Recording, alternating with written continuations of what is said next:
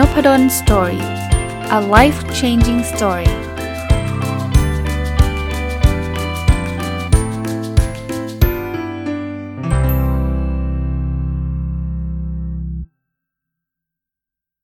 สวัสดีครับ ยินดีต้อนรับเข้าสู่นุพดลสตอรี่พอดแคสต์นะครับ วันนี้ยังอยู่กับหนังสือเล่มนี้นะครับ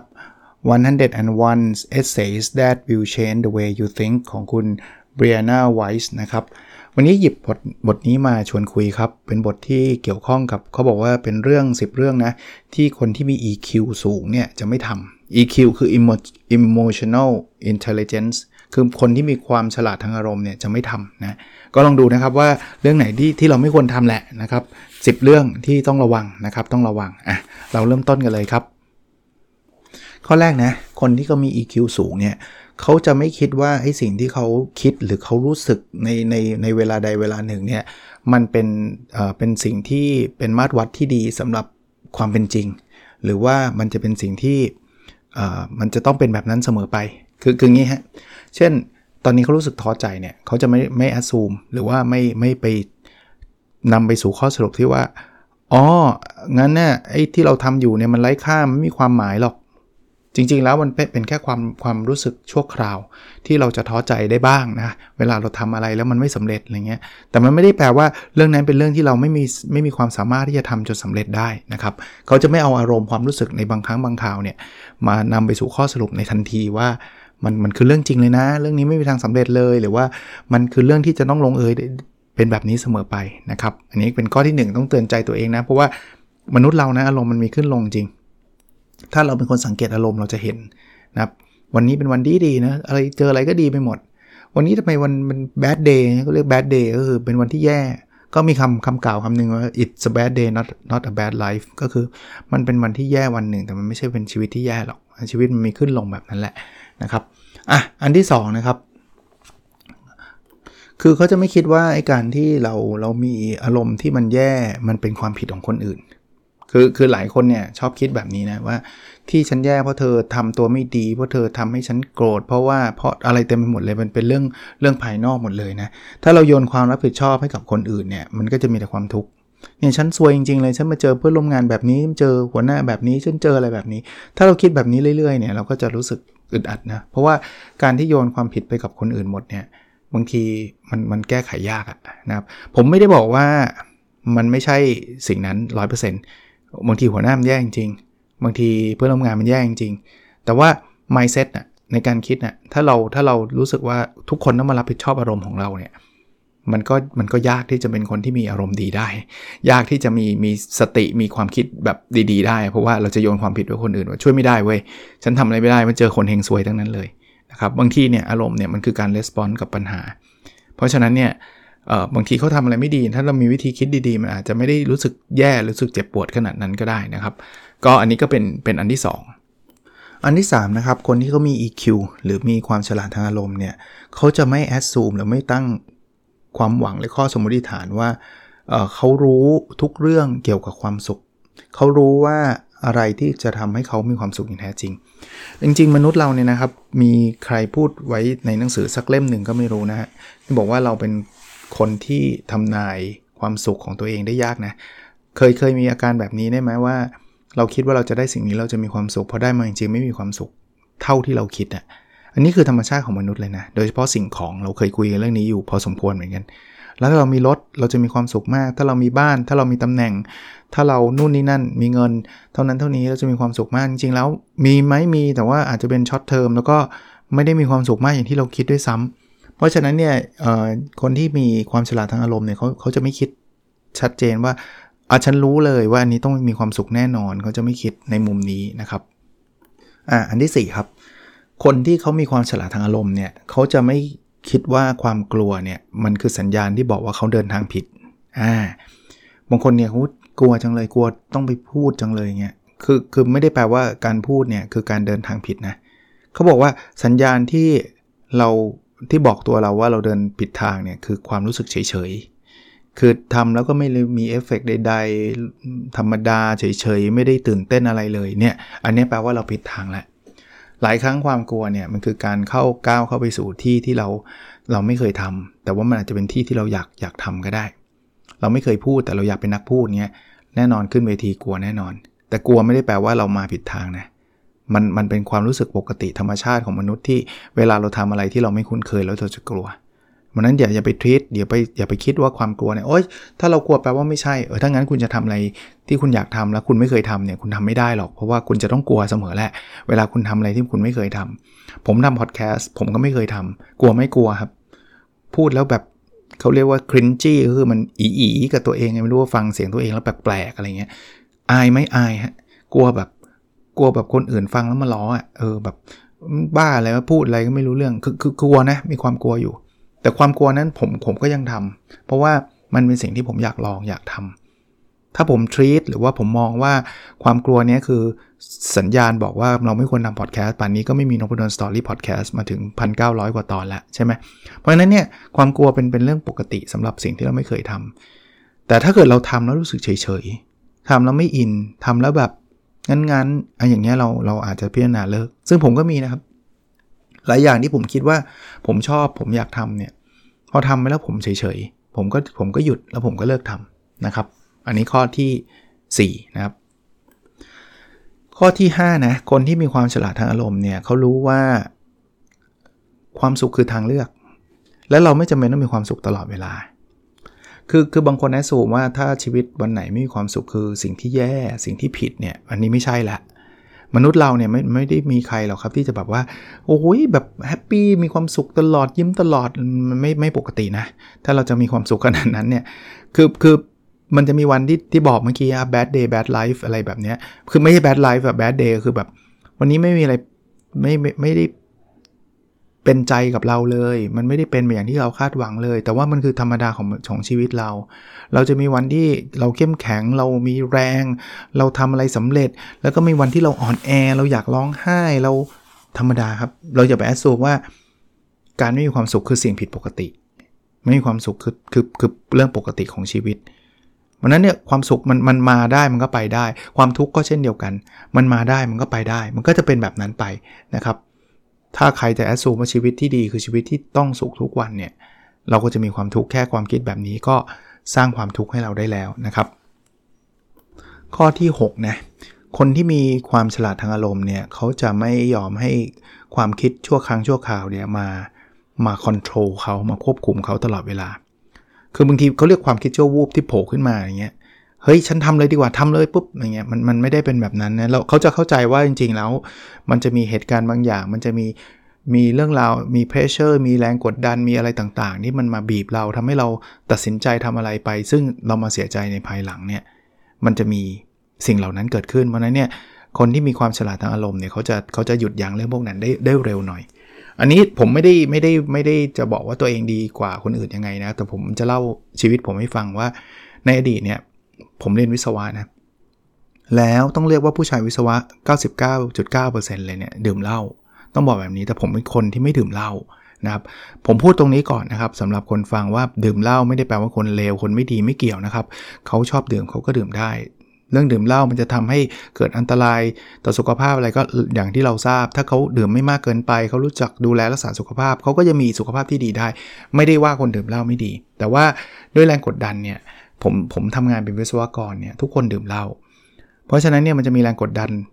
พอสมควรกับผมว่าทำไมไม่ดื่มวะ เป็นวิศวะนเว้ยอะไรเงี้ยซึ่งถ้าผมผมยอมให้ความคิดแบบนี้เข้ามามีอิทธิพล ผมก็จะหยิบเหล้ามาดื่ม ทั้งๆทที่ผมไม่อยากดื่มเลย แต่แต่เชื่อไหมครับว่าผมไม่เคยทำเลย ผมไม่เคยทำแม้แต่ทีเดียวเลย ถ้าเกิดเขาเอ้ยไม่ดื่มแล้ววะอะไรวะผู้ชายหรือเปล่าอะไรเงี้ยผมผมเฉยๆกับคำพูดพวกนี้นะ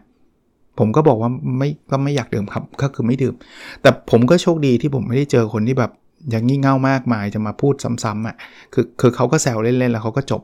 ก็ไม่ดื่มก็ไม่ดื่มเขาก็จะ respect ก็คือเคารพการตัดสินใจผมระดับหนึ่งว่าเอาคนนี้ไม่ดื่มเหล้าเขาจะรู้ว่าก็ไม่ดื่ม เพื่อนจนถึงเพื่อนปัจจุบันเนี่ยเขาก็ดื่มไม่ดื่มไหมผมก็แค่ไม่ดื่มเพื่อนเขาก็ไม่ได้มายุ่งกับผมว่า อะไร ไม่ดื่มต้องดื่มดีอะไรเงี้ยไม่ไม่มีไม่มีนะครับก็ถือว่าโชคดีแต่ว่า อันนี้เป็นตัวอย่างอย่างหนึ่งว่าเราไม่จำเป็นต้องโดนโดนแรงผลักดันแล้วมาเกิดความคิดว่าอะดื่มแล้วกัน เดี๋ยวเดี๋ยวไอเพื่อนอะไรเงี้ยเพราะว่าไม่งั้นเนี่ยมันจะเจอเจอสิ่งเหล่านี้เจอสิ่งยั่วยุเจออะไรต่างๆ ซึ่งบางทีเขาก็ไม่ได้มีความตั้งใจจะทำให้เราแย่อะไรหรอก แต่ว่ามันมันก็เป็นการฝืนใจตัวเราเองที่เราจะต้องทำในสิ่งที่เราไม่อยากทำในบางเรื่องนะครับ มาถึงข้อที่ 7 นะครับ เขาคนที่มีความฉลาดทางอารมณ์เนี่ยเขาเข้าใจว่าเขาจะมีความรู้ว่าเอ่อการกดกดอะไรนะจะจะเรียกว่าปิดกั้นอารมณ์ตัวเองไม่ใช่สิ่งที่ดี คืองี้คือคือมีบางคนเนี่ยชอบคิดว่าผู้ชายต้องร้องไห้ไม่ได้อย่างเงี้ยแล้วคิดว่าทุกสถานการณ์ผู้ชายต้องเข้มแข็งตลอดเวลาอย่างเงี้ยอย่างเงี้ยเราไม่ไม่มีความฉลาดทางอารมณ์ แต่ไม่ได้แปลว่า เฮ้ยถ้างั้นร้องไห้โฮต่อหน้าคนเป็นร้อย ไม่ได้ไม่ได้เป็นแบบนั้นเขาบอกว่าคนที่มีความฉลาดทางอารมณ์เนี่ยจะไม่ปิดกั้นความรู้สึกตัวเอง แต่จะรู้ว่าเมื่อไหร่ควรจะปลดปล่อยความรู้สึกนั้น เช่น ถ้าตอนนี้แบบคุณกำลังพูดอยู่บนเวทีคน 200 คน คุณจะไม่แบบปล่อยโฮ อยากร้องก็ร้องเลยไม่ใช่ คุณก็จะมีการ manage แล้วถึงเวลาคุณอยู่คนเดียวหรืออยู่กับคนที่ใกล้ชิด คุณจะร้องคุณก็ร้องนะลักษณะจะเป็นแบบนี้ครับ คือไม่ได้แบบว่าร้องได้ทุกสถานการณ์ไม่ใช่ แต่ก็ไม่ใช่แบบว่า ฉันต้องเข้มแข็ง ฉันต้องไม่ร้องไห้ ฉันต้องไม่ไม่ไม่โชว์ความอ่อนแอให้กับใครสักคนเห็นเลย อันนี้ไม่เรียกว่าความฉลาดทางอารมณ์นะครับ เป็นเยอะนะครับสำหรับผู้ชายแต่ผู้หญิงเดี๋ยวนี้ก็มีนะ แต่ว่าผู้ชายเนี่ยโดยรุ่นผมเนี่ยจะจะถูกทรีตถูกสอนมาว่า ต้องเข้มแข็งห้ามร้องไห้อะไรเงี้ยแล้วบางคนก็เหมือนกับมันมันมันชาเข้าไปข้างในเลยมันถูกกดเข้าไปอะ่ะมันเครียดมันก็พูดกับใครไม่ได้มันร้องไม่ได้แล้วบางทีมันก็กลายเป็นเรื่องราวใหญ่โต กลายเป็นเรื่องแบบหาทางออกไม่ได้กับชีวิต เพราะว่าเราถูกกดถูกดุกบีบ ถูกถูกเทรนมาแบบนี้ครับซึ่งมันไม่จำเป็นนะครับความฉลาดทางอารมณ์คือเราสามารถปลดปล่อยอารมณ์บางอย่างได้ แต่ทำให้เหมาะสมนะครับอะมาดูอันถัดไปนะครับ อันที่ 8 คนที่มีความฉลาดทางอารมณ์เนี่ยเขาจะรู้ว่า ความรู้สึกไม่สามารถทำร้ายเขาได้ครับ ต้องพูดแบบนี้ครับ คือคนที่มีความฉลาดทางอารมณ์เขาจะรู้สึกว่าความรู้สึกเนี่ยมันคือสิ่งชั่วคราว ไม่ว่าจะรู้สึกยังไงก็ตาม มันจะไม่สามารถทำอะไรเขาได้นะครับมันมาแล้วมันก็ไปรู้สึกเศร้าใช่เศร้า แต่ว่าเศร้ามันจะไม่อยู่กับเราตลอดไปครับ มันมาแล้วมันก็ไปนะครับรู้สึกเครียดใช่ แต่เครียดทำอะไรเราไม่ได้ครับ มันมาแล้วมันก็ไปนะครับ รู้สึกโกรธ โกรธก็ทำอะไรเราไม่ได้ครับ มันมาแล้วมันก็ไป เพราะฉะนั้นเนี่ยคนที่เป็นความฉลาดอารมณ์เขาจะสังเกตความรู้สึกได้ แล้วเขาจะรู้สึกว่าโอเคมันมันทำทำร้ายเราไม่ได้ อันที่ที่คนเป็นกันที่ผมก็ชอบเอามาพูดในในในพอดแคสต์อยู่เรื่อยๆ ก็ความรู้สึกกลัว รู้สึกแพนิคฉันจะต้องแย่แน่ ฉันจะต้องหมดสติ ฉันจะต้องอะไรเนี่ยแพนิคก็คืออาการที่เป็นความรู้สึกทางอารมณ์ ซึ่งเรากลัวขั้นสุด แล้วเราก็จะรู้สึกตื่นเต้น หัวใจเต้นแรงเหงื่อออก อะไรเงี้ยเครียดอะไรเงี้ยพวกนี้คือมาแล้วก็จะไปนะครับ มันแต่แน่นอนเราก็ต้องหาทางปรับวิธีคิดแก้ไขอะไรก็ว่าไปนะครับ หาคุณหมอหาอะไรก็ก็ว่าไป แต่สุดท้ายเนี่ยคนที่มีความฉลาดทางอารมณ์จะรู้สึกว่ามันจะไม่ได้อยู่กับเราตลอดหรอก มันมาแค่ตรงนี้ แล้วเมื่อเรารู้สึกปล่อยวางได้แบบนี้นะว่ามันมาแล้วก็ไปเนี่ยความรู้สึกพวกนี้มันจะไม่อินเทนส์มันจะไม่รุนแรงแพนิคเนี่ยถ้าคุณปล่อยให้มันเป็นนะบอกเออเดี๋ยวมันมาแล้วก็ไป มันจะเป็นแป๊บเดียวเนี่ยแล้วมันจะหายนะครับ หรือว่าเรื่องเรื่องอื่นๆ ความวิตกกังวลความอะไรเงี้ยเดี๋ยวมันมาแล้วก็ไปถ้าคุณคุณไปฝืนมันนะ ฉันต้องไม่กังวลสิอะไรเงี้ยมันจะกังวลนาน ฉันต้องไม่ตื่นเต้นมันจะตื่นเต้น เพราะว่าสมองเราจะคิดว่าเรื่องนี้เป็นเรื่องน่ากลัวกับชีวิต เพราะเราพยายามที่จะไม่ให้มันเกิดเนี่ยแสดงว่ามันเป็นเทรดหรือมันเป็นมันเป็นภัยคุกคามในชีวิตเราพอเราคิดว่าเป็นภัยคุกคามมันยิ่งเกิดครับยิ่งกังวลครับเราเราต้องการไม่ให้กังวลเรายิ่งกังวล เพราะว่าเรารู้สึกว่าความกังวลมันคือสิ่งที่มันทำร้ายเราไง เพราะนั้นมันก็ถูกแล้วที่เราต้องกังวลจริงป่ะ แต่ว่าจริงๆ ถ้าเราปล่อยมันจะมันจะมันจะไม่เกิดมันจะเกิดแป๊บเดียว แล้วมันก็จะไปนะครับ อันนี้คืออันที่8นะครับสำหรับคนที่เป็นที่มี EQ หรือว่ามีความฉลาดทางอารมณ์นะครับ อันที่9นะครับคนที่มีความฉลาดทางอารมณ์เนี่ยจะไม่ได้เป็นคนที่สนิทกับทุกคนเท่าเทียมกันหมดไม่ใช่นะครับ พูดแบบนี้ไม่ได้แปลว่าห้าห้ามีเพื่อนเยอะนะคือคือแยกแยะกันก่อนเขาบอกว่า คนที่มีความฉลาดทางอารมณ์เนี่ยเขาจะสามารถพูดคุยกับคนอื่นได้หมดแหละ แต่ว่าเขาจะไม่ได้แบบว่าทุกคนเข้ามาในชีวิตเขาได้หมด เขาจะเล่าเรื่องทุกอย่างให้กับทุกคนฟัง เขาจะเป็นเป็นเป็นมิตรกับคนได้ทุกคน สนิทได้กับทุกคน เล่าเรื่องส่วนตัวได้หมด ไม่ใช่นะฮะ เขาจะเลือกบางคนเท่านั้น เขาจะเลือกบางคนที่เขาไว้ใจ ที่เขามีความสนิทเป็นพิเศษนะครับ เขาจะไม่ได้แบบว่าฉันต้องการเพื่อนเยอะๆ ฉันจะสนิทกับทุกคน อันนี้จะเป็นคนละแบบกันนะครับ ก็ก็เป็นอีกแนวแนวคิดหนึ่งที่ เขาก็มไม่ได้บอกว่าปิดกั้นไม่ใช่ว่า ฉันจะคบแค่ 3 คนแล้วที่เหลืออย่ามาคุยกับฉันนะ ฉันไล่เธอออกไม่ใช่นะโอเพนแต่ไม่ไม่หมายถึงว่าเปิดเปิดใจในการพูดคุย แต่ว่าไม่ได้สนิทสนมชิดเชื้อมากนะัก ข้อที่ 10 นะครับ เมื่อกี้พูดไปแล้วคำนี้ แต่ว่าอันนี้ยืนยันอีกทีเขาบอกว่าคนที่มีความฉลาดทางอารมณ์เนี่ยจะไม่สับสนระหว่างคำว่า bad feeling คือความรู้สึกแย่กับ bad life ชีวิตที่แย่ เมื่อกี้ที่ผมใช้คำพูดว่า it's a bad day not a bad life เนี่ยก็คล้ายๆกันคือ มันเป็นวันที่แย่วันหนึ่งแต่ว่ามันไม่ได้เป็นชีวิตที่แย่หรอก ก็เหมือนกันครับบางทีเนี่ยเรามีเรามีเหตุการณ์บางอย่างมากระทบเรา เราโดนเจ้านายด่าทั้งๆที่ไม่ควรโดนด่า เจ้านายใช้ความรู้สึกไม่ใช้เหตุผล เราก็หงุดหงิดเราก็รู้สึกแย่ แต่นั้นไม่ใช่ bad life นั่นมันแค่ bad day หรือว่ามันแค่ bad feeling มันเกิดขึ้นได้กับทุกทุกอย่างนะคู่ชีวิตก็เหมือนกันนะครับ บางทีมันมันจะมีความทะเลาะกันเนะี่ยถ้าใครแต่งงานมานานแล้วไม่ทะเลาะกันเลยเนี่ยผมแปลกใจ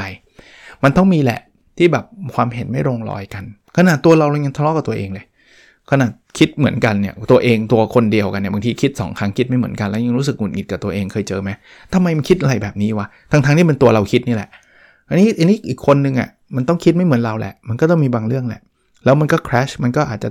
หงุดหงิดกันทั้งคู่อดนอนมานู่นนี่นั่น มันก็เกิด bad feeling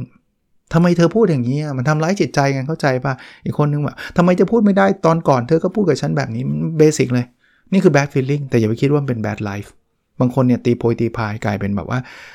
ชีวิตแต่งงานฉันมันล้มเหลวอะไรเงี้ยมันมันไกลไปไงเพราะฉะนั้นเนี่ยแยกแยะนะครับคนที่ฉลาดทางอารมณ์เขาก็จะไม่ได้ไม่ได้ไม่ได้เหมานะหรือตีขลุ่มว่าสิ่งที่เกิดขึ้นเนี่ยเป็นสิ่งที่ แย่เสมอไปนะครับ ก็เอามาฝากนะครับ ช่วงนี้ก็ขอเป็นเป็นบทความสั้น ๆ ไปก่อนแล้วกันนะครับ ที่ผมคิดว่ามีประโยชน์กับการพัฒนาตัวเอง การปรับอารมณ์ของตัวเองหรืออะไรอย่างเงี้ยนะครับ ก็หวังว่าจะจะจะมีประโยชน์ ส่วนหนังสือนี่ไม่ต้องกลัวนะฮะอ่านจบเป็น 10บสเล่มเลยฮะวางอยู่แต่ว่ากำลัง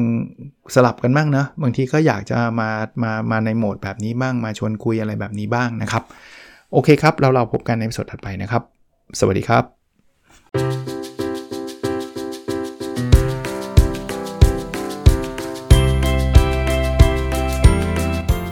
o p a d o n Story